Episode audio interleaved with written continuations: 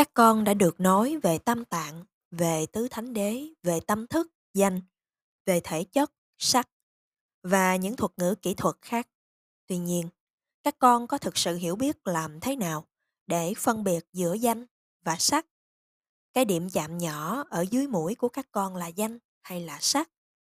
Nó là sắc, kính bạch Ngài. Và sự tỉnh giác vào cái điểm chạm là chi? Đó là danh, kính bạch Ngài. Và nếu các con tỉnh giác một cách rõ ràng vào điểm chạm này ở dưới cánh mũi của mình, cũng như là khi các con đụng chạm vào nó với ngón tay của mình, thế thì chúng con tỉnh giác được danh và sắc kính bạch Ngài.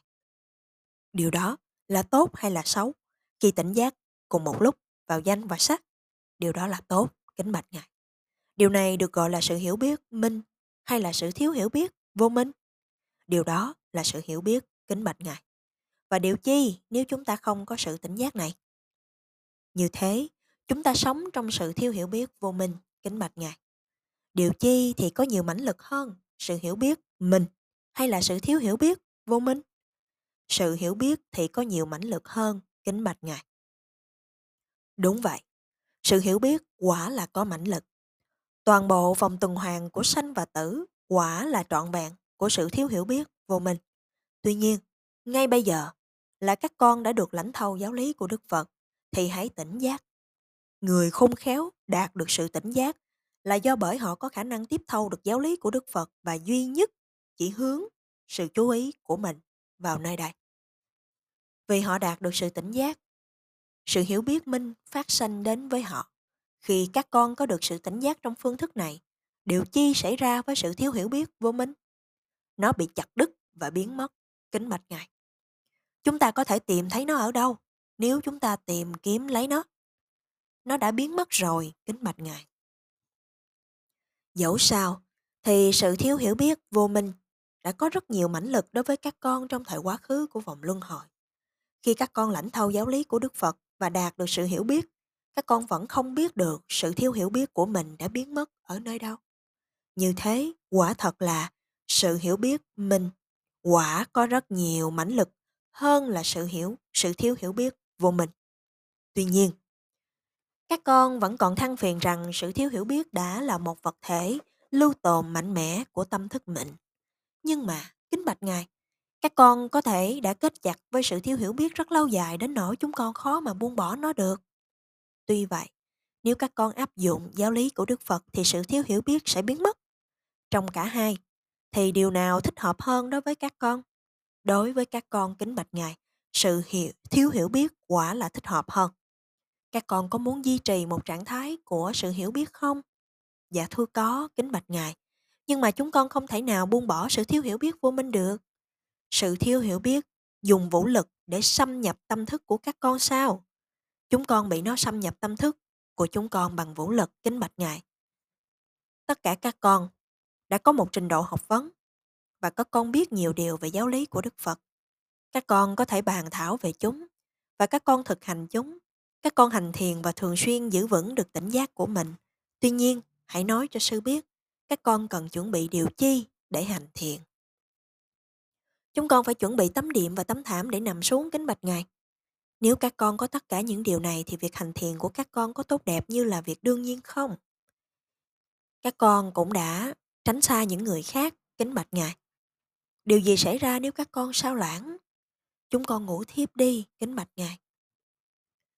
Các con là những môn đệ của Đức Phật. Các con biết rằng sự thiếu hiểu biết vô minh là kẻ thù của các con. Và mặc dù các con biết điều đó, các con bắt đầu hành thiền chỉ sau khi đã chuẩn bị một chiếc giường cho chính mình. Sau khi hành thiền một thời gian, các con sẽ phát sinh chán nản, hôn trầm cùng với Thụy Miên sẽ len lỏi vào. Các con sẽ làm gì sau đó? Chúng con sẽ chịu đựng chúng. Và nếu hôn trầm thiện Miên rất là mãnh liệt thì các con sẽ vẫn còn kháng cự lại chúng chăng? Dạ thưa không, kính bạch ngài, các con sẽ nói với chúng cuối cùng rồi các ngươi cũng đã đến.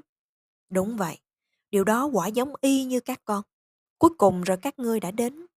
Tôi đã có cái giường để sẵn sàng từ lâu rồi. Và đó là điều mà các con đang nghĩ suy phải không? Dạ đúng vậy, kính bạch ngài. Khi nào thì các con sẽ thức dậy sau khi đã ngủ? Các con sẽ ngủ dậy sau đó ban ngày và thời gian cho bữa điểm tâm kính bạch ngài. Lời phát biểu của các con trong phương thức này sẽ có tác dụng đến những hiểm nguy của sự thiếu hiểu biết vô minh sẽ không bao giờ được khắc phục. Các con không tán dương sự hiểu biết minh và trí tuệ, mà lại là sự thiếu hiểu biết vô minh. Nếu các con tu tập như thế này thì mãi mãi đến bao giờ các con có được niềm hạnh phúc mà các con đang khao khát có thể có được đây? Dạ thưa không, kính bạch Ngài. Thế thì, các con sẽ chỉ giả vờ để tu chăng? Nếu chúng con chỉ giả vờ, chúng con sẽ không đến được bất kỳ nơi nào, kính bạch Ngài.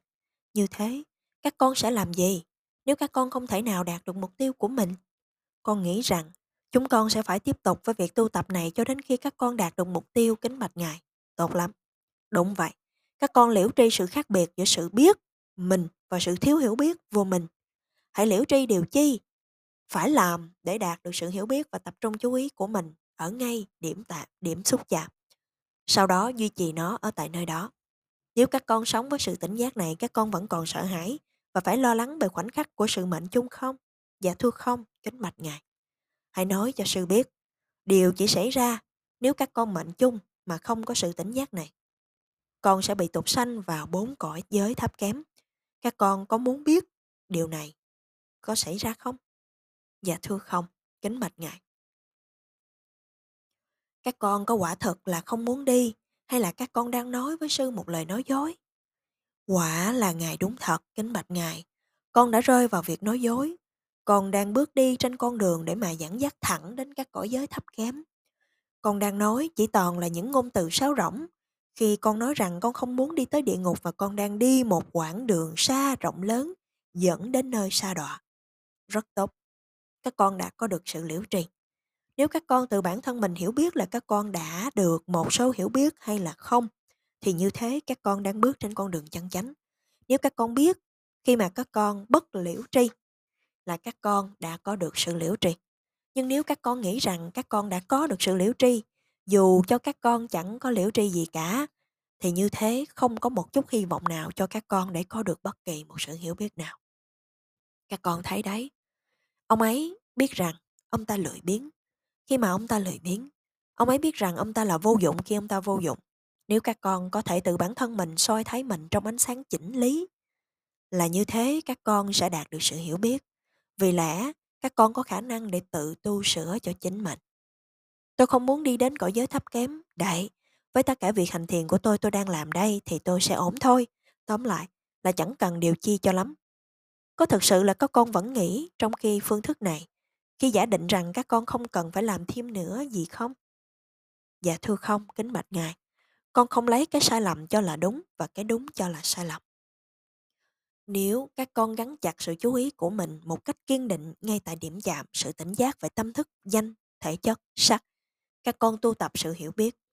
Nếu các con không có sự tỉnh giác, là các con đang sống trong sự thiếu hiểu biết vô minh. Nếu các con mệnh chung với tâm thức của mình chìm đắm vào sự thiếu hiểu biết vô mình thì các con đi xuống cho dù các con đang thọ trì các điều học thanh tịnh giới, bát hoàng trà giới. Hãy nói cho sư biết là các con sẽ tục sanh ở nơi đâu nếu sự việc này xảy ra khi con mệnh chung tại một ngôi chùa hay là ở dưới một cội cây bồ đề. Bất cứ là con ở nơi đâu nếu con không thể tập trung được tâm thức của con khi mệnh chung thì con sẽ đi xuống. Kính bạch Ngài. Các con nghĩ sao về các vị tu sĩ? Nếu sư nghĩ rằng, ha lượng dự trữ phước báo của sư quả là vĩ đại to lớn, nhiều hơn những vị cư sĩ tại gia. Và thế rồi sư để tâm khoan vu phóng vật đó đây, với những nụ cười trên gương mặt của sư. Nếu sư đã mệnh chung, thì sư tục sanh ở nơi đâu? Chúng con không dám nói bất luận điều chi về các vị tu sĩ kính bạch ngài. Các con không cần phải nói bất luận điều chi về các vị tu sĩ mà chỉ cần lấy sư là một ví dụ. Kính bạch ngài, chúng con sẽ càng không dám nói bất luận điều gì về ngài. Sư giả định rằng tâm trí của sư sẽ không an trú vào bất luận một đối tượng nào. Sư mệnh chung. Điều chi xảy ra, này các môn đệ của sư? Kính bạch ngài, con không nghĩ rằng thời gian nào mà sư không có sự tỉnh giác vào cái điểm chạm này. Nhưng nếu sư đã mệnh chung mà không có sự tỉnh giác này thì sao? Nếu đó đã là con, thì con rơi xuống những cõi giới thấp kém. Bất cứ điều đó là ai? Nếu không có sự tỉnh giác ở ngay khoảnh khắc sự tử vong, thì kết quả sẽ là tục sanh trong địa ngục. Do vậy, các con hãy thiết lập chánh niệm của mình để không bao giờ quên đi cái điểm chạm nhỏ này. Nếu sư đã có ước muốn là tục sanh trong địa ngục, sau khi thành đạt được sự hiểu biết một cách tròn đủ do bởi tỉnh giác này, là như thế có khả năng đưa sư đến địa ngục hay không?